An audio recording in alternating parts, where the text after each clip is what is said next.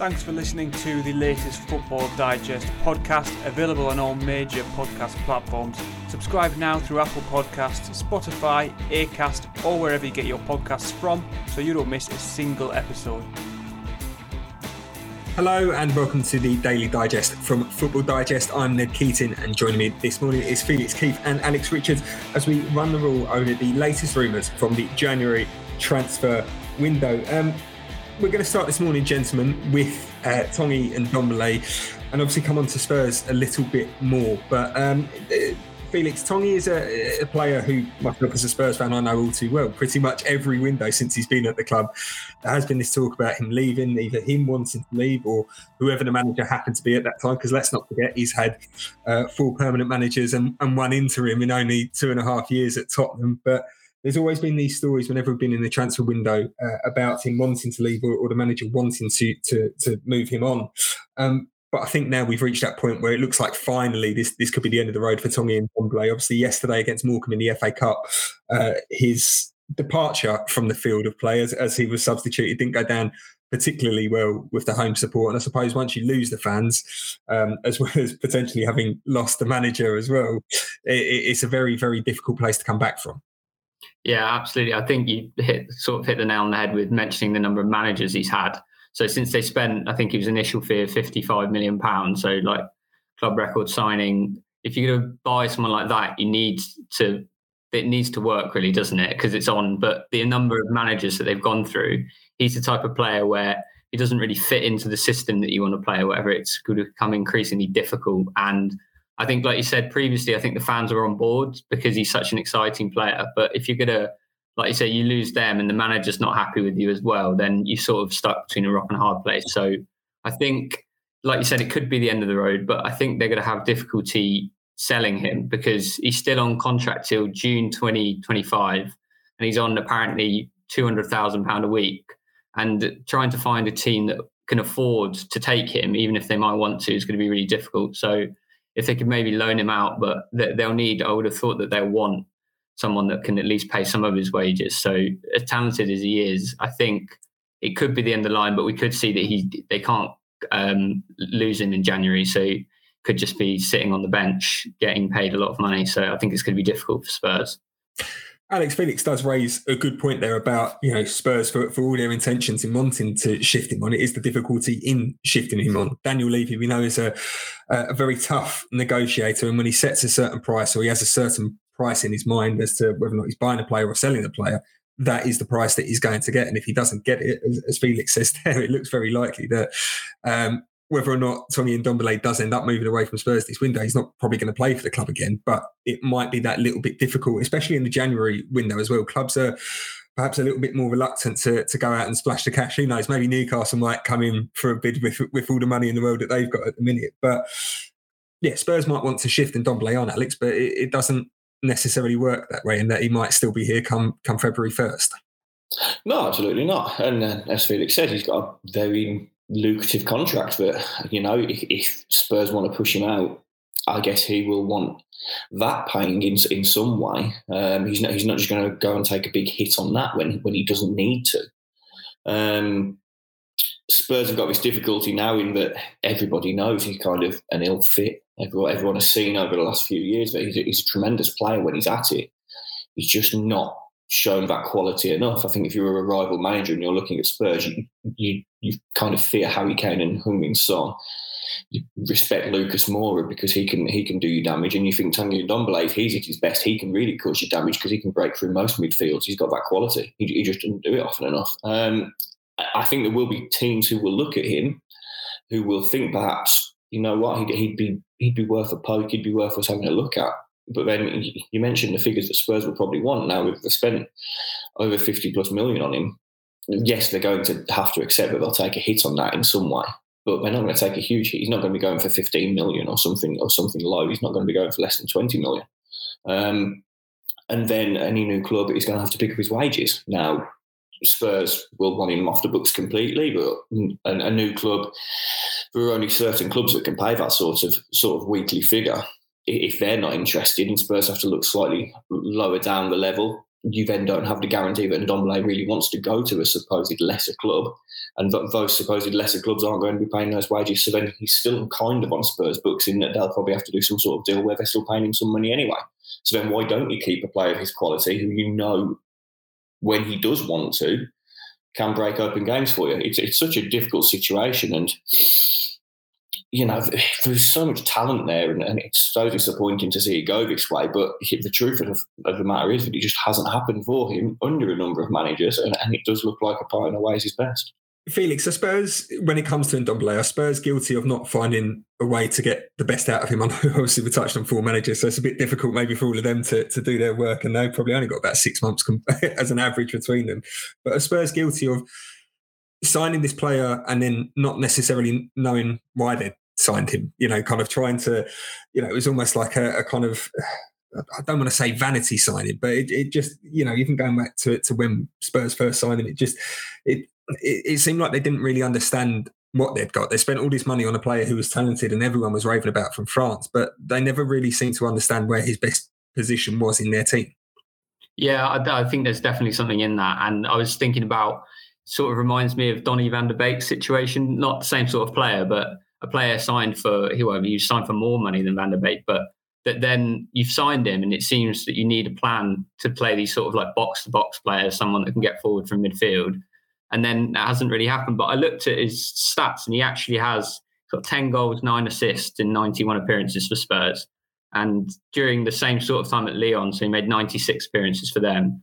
It, it, it's the same combined goals and assists, and obviously there's more to a midfielder than goals and assists, but it does show that maybe he's like, and a lot of those would be substitute appearances. So, like, what are they expecting from him? Like, he's he's the same creative output there. Um, and yeah, you you could argue that if you're going to pay 55 million pound for a player and pay him all that money, you need to sort of build around him. And I, I don't think they have done that. But conversely, you could say, like Alex was saying, he hasn't actually shown enough to, that you should be building around him if if he's shown like we've seen these glimpses of him, you know, go past a load of players or score a wonder goal, but it it just hasn't been happening consistently enough. And I think if you're a manager coming in, you don't really have that. Um, why should I build around him? Like, and it doesn't seem that he's been impressing in training and stuff from from what we've been hearing from those four or five managers. So it, it's a tricky one, but I suppose the club would still like it to work out, but it comes to a point where you just have to try and cut your losses, I suppose. Alex, it from Tottenham, uh, it's not just Tanguy and Ndombele who they're going to try and move on this month. Um, Steven Bergwijn, despite Antonio Conte last month saying that he was going to see him as, as this kind of backup to, to Harry Kane, potentially hinting at a, a, new role for him in, in this Tottenham team going forward. Uh, looks like he might also be on his way out of the exit door from the Tottenham Hotspur Stadium. Um, and, and, much like Ndombele, it's not really worked out for him uh, as the Spurs would have liked. You know, the, the, kind of came in, he started so well, obviously got that goal against Man City, got a great goal against Man United, but in Premier League restarted following the COVID outbreak as well. But I suppose that that was one area of the field where Spurs kind of was were always quite strong. You know, Lucas Moura, Heung-min Son, uh, up until last season as well, Erik Lamela in there as well, and and it was it was always going to be difficult for Bergwijn to try and kind of nail down a starting spot when you did have those players to compete against, and and even now again, you know, with with that kind of front three trying to get in and break up that partnership between Moura and Kane and, and Son. Yeah, exactly. And I, think if you look at Lucas Moura, he's not a, a, guaranteed first choice in that side, but he's always going to be ahead of Steven Bergwijn in in in, in the selection. Um, I think he's a good player. I think he, he works extremely hard. I think one of the things that, that kind of came across was when he signed, you, you, you're signing this attacking winger with an eye for goal who can beat players and can create chances. What we've actually seen him develop into, particularly under Jose Mourinho, was well, he's actually doing a lot of defensive work, and it's about him getting the ball from in his own defensive third and getting it over the pitch by beating a man or or using his pace on the counter attack. He's adapted his game a hell of a lot to, to how Mourinho wanted to play, and I don't think we've ever really seen the best of him as a player in the final third who is fully confident destroying defenders. Um, I think, like in Ndombele, he's suffered with inconsistencies. Um, perhaps the goal output isn't quite what you'd expect. But I think it's a difficult life in that, you know, when they're all fit and they're all firing, he's always going to have Son, Kane, Lucas in front of him. Um, and you can't really shoehorn him into the team when all those three are in there. Um, again, you, are looking for a buyer and you're looking at somebody who, who would be interested in in taking Steven Bergwijn this month. It's another potentially difficult sale for Spurs. You clubs back in Holland, the only one really would be Ajax, and, and they can offer Champions League football, and, and they do pay decent money. Um, you look like, uh, among the Premier League, obviously Newcastle United with their money right now. Does anybody else really have the kind of finances that would be required and can kind of appeal to him in the way that come to us, you'll get regular first team football. We're pushing for Europe and whatnot. I'm not really sure they are. Um, I'm not really sure there are that many. So again, this is a, a difficult sale for Spurs in, in this window. And but I, I, think if you're Antonio Conte, I think if Steven Bergwijn's still there off February first, I don't think you I don't think you're against that completely because you you've got a player that you know will work his socks off and, and will always do his best for the team and and again does create those moments not as consistently as you would like, but he is capable of grabbing a goal. Newcastle is a destination that I think we've touted for both and Ndombele and Bergwijn this morning, Felix. But um, themselves, they're looking more at a, a, central striker by the sounds of it at, at, the moment. They've obviously signed Kieran Trippier to, to tighten up the defence. They don't really work out too well against Cambridge. That's, that's not worked so far. no, it hasn't at all.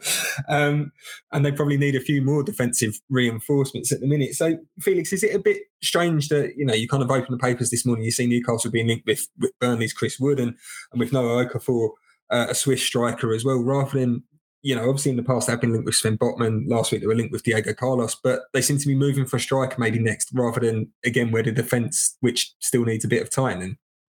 Yeah, I, I think it is perhaps a bit strange, but really they're, they're, they're in need of reinforcement sort of all over the pitch obviously the defense is the biggest worry because that's what is sending them down at the moment. They've scored 19 in 19 games in the Premier League, which isn't great, but it's not the worst. But they're the, they've conceded 42, which is the joint worst with Norwich, and that's what's damaging them.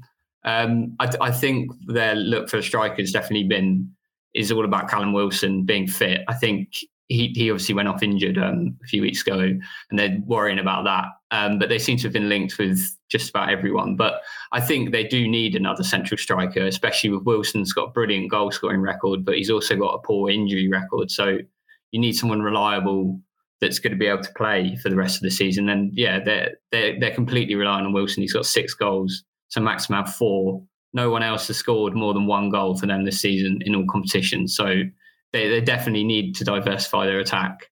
Um, and if if you can't trust the defense, and you like you it might be worth trying to just go more out for attack. So I think they just need. I think as we've sort of seen, they've been linked with so many players that with the new owners in their first transfer window, desperate not to get relegated, they're just trying to see as many as they can get in. There's been reports that they want you know five or six different players. So I, th- I think they just need to try and get whoever they can really because obviously the the difficulty there is that they're, they they're threatened by relegation, so you can't be beggars. Beggars can't be choosers, really, because players are going to be worried about um, signing for a club that then gets relegated to the championship. So, yeah, it's it's, tr- it's tricky for them, even though they've got. And also, I suppose they've got so much money. Everyone knows they've got lots of money.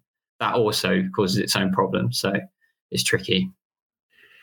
Alex, Chris Wood isn't the sexiest of names. I don't think he'd be upset with us saying that. But when you've got all this money in the world to spend, you know, and kind of, you know, it, it, we're almost expecting like a Northeast Galacticos to, to kind of form and probably will do at some point in the future. But you've got all this money in the world to spend. You, Chris Wood probably wouldn't be top of your, your shopping list. But uh, Felix probably touched on it a little bit there, I think, in that is this a signing that perhaps they're looking at? And and the same goes with Trippier. Again, I think we mentioned this on, on Friday's podcast about Newcastle are trying to recruit players who might have the right personality for a relegation battle. I mean, we've seen in the past that they've been linked with Pierre Emerick Aubameyang, and obviously there would be huge question marks about whether or not he's got the the, the kind of the, the fight and the hunger within him you know, given the money that he'd be on at Newcastle, whether or not he'd be able to stand up to, to a relegation battle. But I don't think you could level those same accusations at, at Chris Wood. So maybe where he's not this this big high profile name, he might be the right type of player uh, that Newcastle need going forward. He, he might well be, but your argument then becomes that you you are getting the quality you would get with an Aubameyang. Um, I think Chris Wood has proven himself to be a very good Premier League striker over the years. You know, every year he's been at Burnley, he's hit double figures it's kind of ironic now that with 18 months left on his deal, Newcastle are potentially coming and, and looking at him and go, "Okay, come over, come over, leave Burnley's relegation scrap and join ours." At a time when he's really struggling, he's only got three goals in the Premier League this season. He's been subbed on a number of occasions early by Sean Dyche. Um, it's probably the most unhappy you've seen Chris Wood in a Burnley in a Burnley shirt, quite frankly. Um, things aren't going particularly well for him at Turf Moor. They're not really going well for Burnley in comparison to how they're having recent seasons. But as we know with Burnley, they always get into these kind of scrapes and then work their way out. Um, I don't understand why they would let Chris Wood leave. Um, his contract isn't up this summer; it's up in 2023, so you've got 18 months to work with there.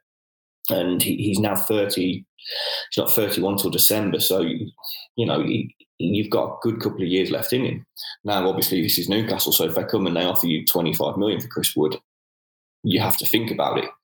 Um, why would you let a, a, player leave you when you're in a relegation battle to join a relegation rival? Um, that that will say a lot about Sean Dyche's thinking, and, it, and it'll say a lot about Burnley's thinking about Chris Wood right now.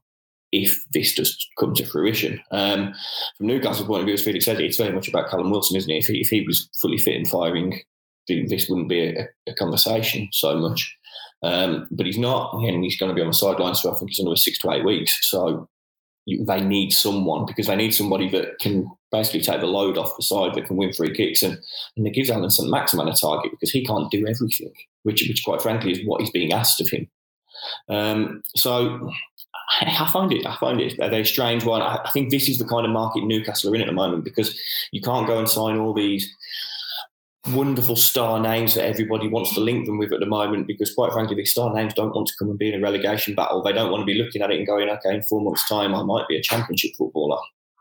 And newcastle don't want to be giving big money contracts to these players and having them turn around and go i'd like a relegation release clause please because i don't want to be here next season if you're not in the premier league. Well what does that say about those players when they're walking through the door and already looking at okay if this goes wrong i need to get out it's, it's interesting. This is the market Newcastle have to be in. Um, I think we saw at the weekend with that loss that there are a lot of issues there that Eddie Howe needs to address, and he needs to address quickly. Otherwise, they are going to be a championship club. Can Chris Wood help them in that respect? The Chris Wood of recent seasons, yes. The Chris Wood of this season, possibly not. And, and possibly it's something that Burnley, if they're looking at it and they're going, okay, we get a decent offer in, something for them to think about, even though he is their first choice number nine at the moment.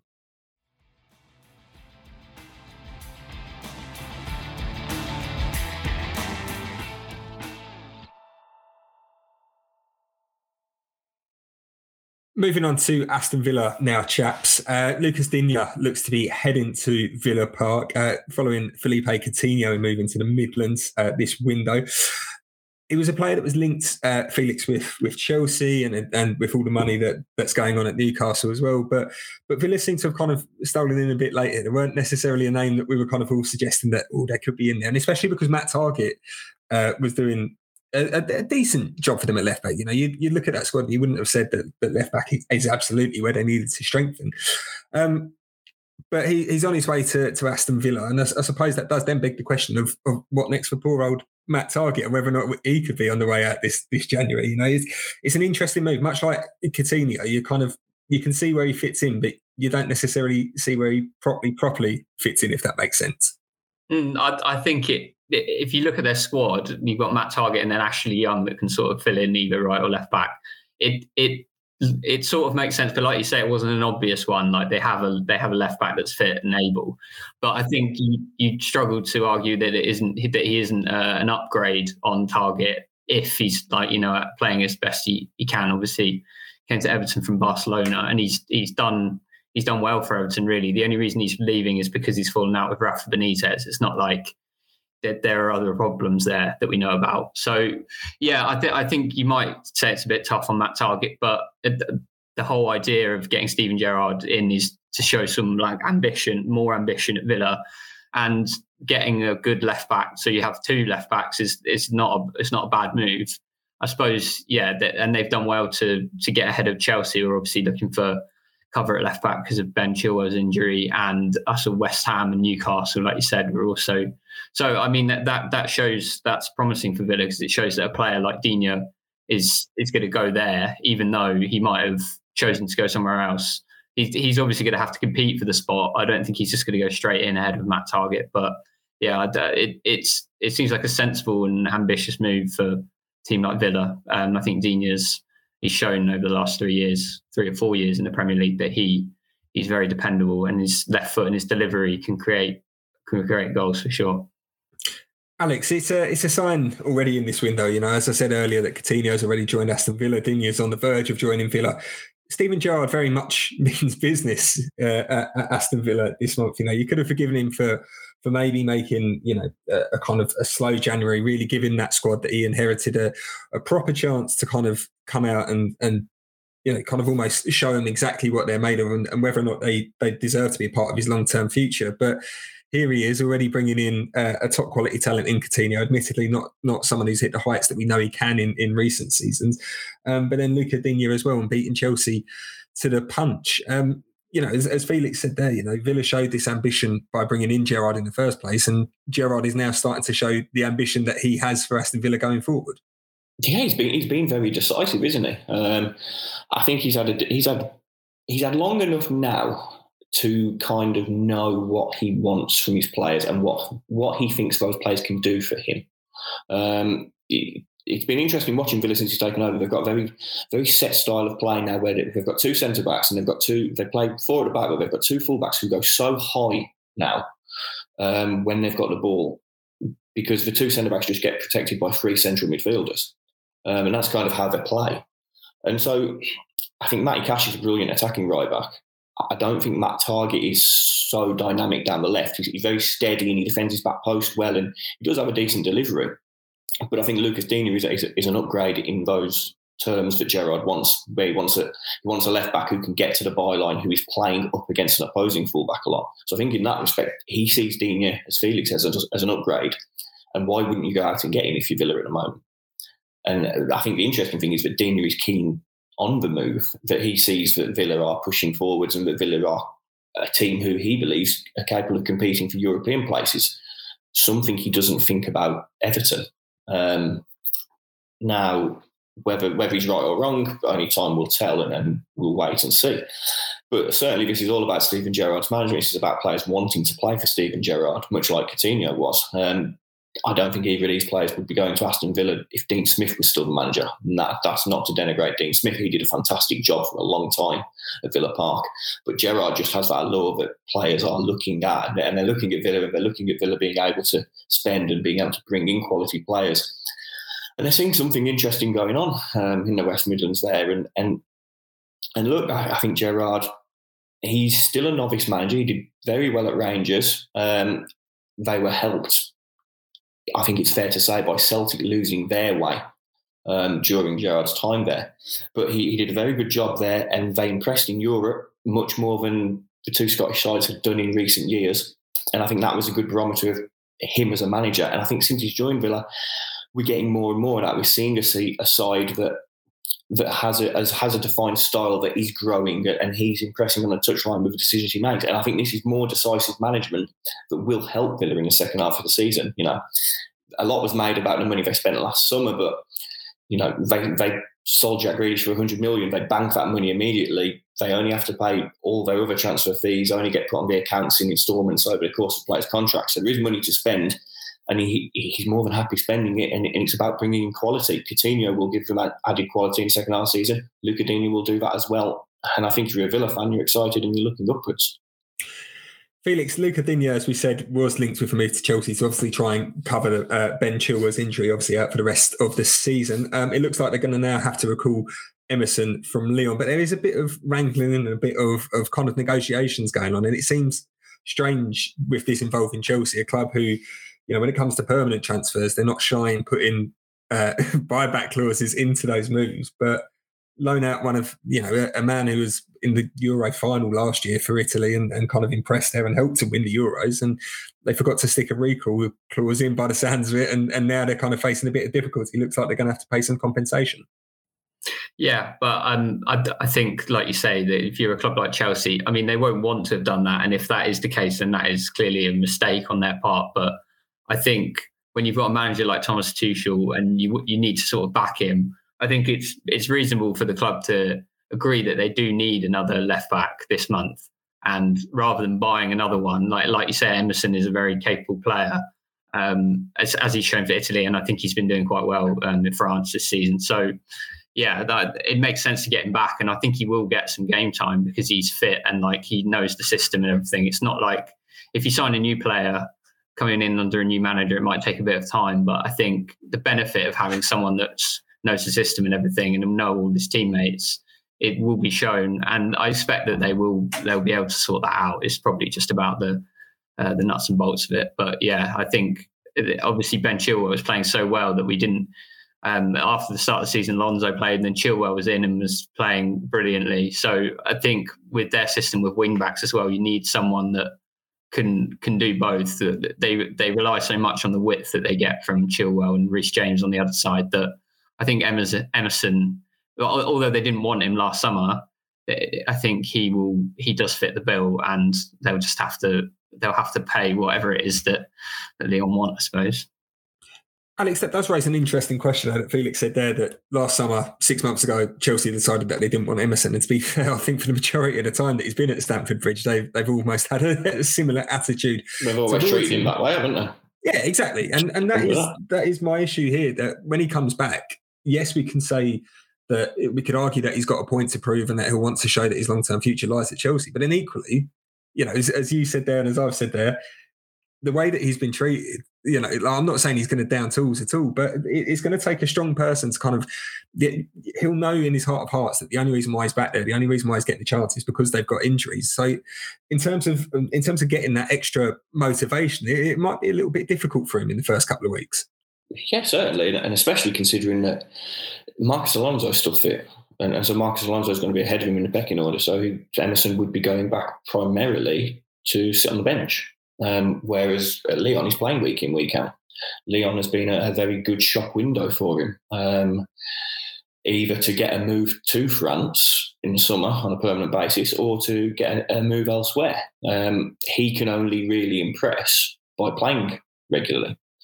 He goes back to Chelsea, that's not going to happen. So, as you say, motivation is going to be very tough for him. Um, and it would really take a, a, real strength of character on his behalf. Um, I'd say I feel sorry for him in that respect, but then you remember how much he's paid, so I kind of don't. But yeah, you, you feel sorry for him to some degree. If Chelsea call him back and he goes there, and for the next four months he's just sitting on the bench kicking his heels, he gets a couple of minutes here and there in the cup. Well, that's a waste of a second half of the season where he's concerned, um, especially at a time when Italy are pushing with you know, they've got World Cup qualifiers, their playoffs in, in March coming up, more internationals in the summer, a World Cup in, at the end of the year, all of which he wants to be a part of.